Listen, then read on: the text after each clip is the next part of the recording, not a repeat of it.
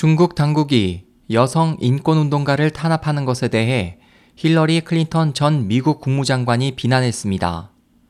현지 언론에 따르면 클린턴 전 장관은 6일 뉴욕타임스가 보도한 중국의 여성 인권운동가 구금 실태에 대해 자신의 트위터에 중국이 여성 인권운동가를 구금하는 것은 명백한 인권 탄압이며 용서받을 수 없는 행위라고 비난하고 당장 중지할 것을 촉구했습니다.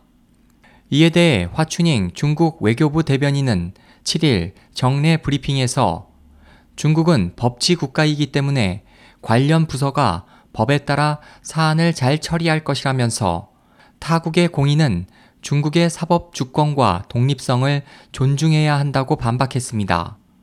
클린턴 전 장관은 영부인이던 1995년 중국 베이징에서 열린 유엔 회의에서 인권은 곧 여성의 인권을 의미하며 여성의 인권이 바로 곧 인권이라고 강조한 바 있으며 정계 입문 후부터 대선 출마를 앞둔 최근까지도 줄곧 여성 인권 문제를 중시해 왔습니다.